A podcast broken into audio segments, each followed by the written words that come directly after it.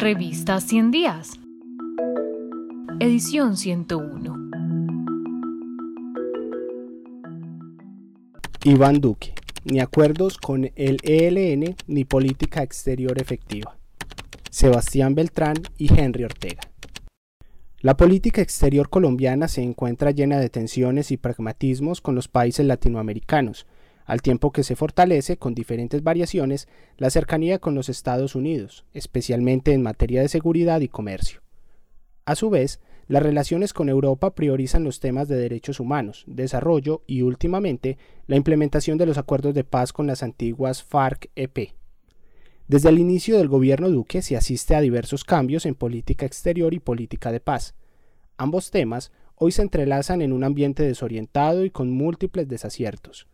La tensión coyuntural en la que confluyen estos dos temas y que es el eje de este texto surge a raíz de la solicitud del gobierno colombiano a Cuba de extraditar a los negociadores del ELN, guerrilla responsable del atentado a la Escuela de Cadetes General Santander y que causó la ruptura de los diálogos de paz. Dos acontecimientos vuelven hoy a poner el tema sobre la mesa.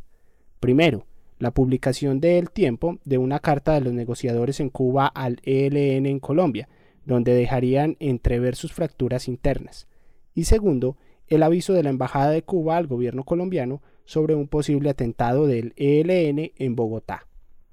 Sin duda, esta solicitud funcional al capital político del partido de gobierno, Centro Democrático, y aparte de la opinión pública, resulta desastrosa para una negociación con el ELN y para la política exterior colombiana. Hacer un análisis del asunto implica examinar al menos cinco puntos. Primero, los cambios en el escenario internacional. Segundo, los cambios en la política exterior y de paz desde Colombia.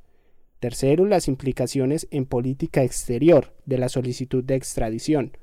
Cuarto, la errónea interpretación de las divisiones del ELN. Y quinto, la respuesta que la comunidad internacional ha dado al tema.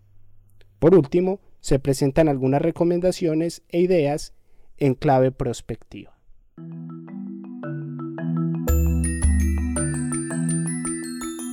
Si quieres terminar de conocer este artículo, ingresa a nuestro sitio web www.revistaciendiascinep.com.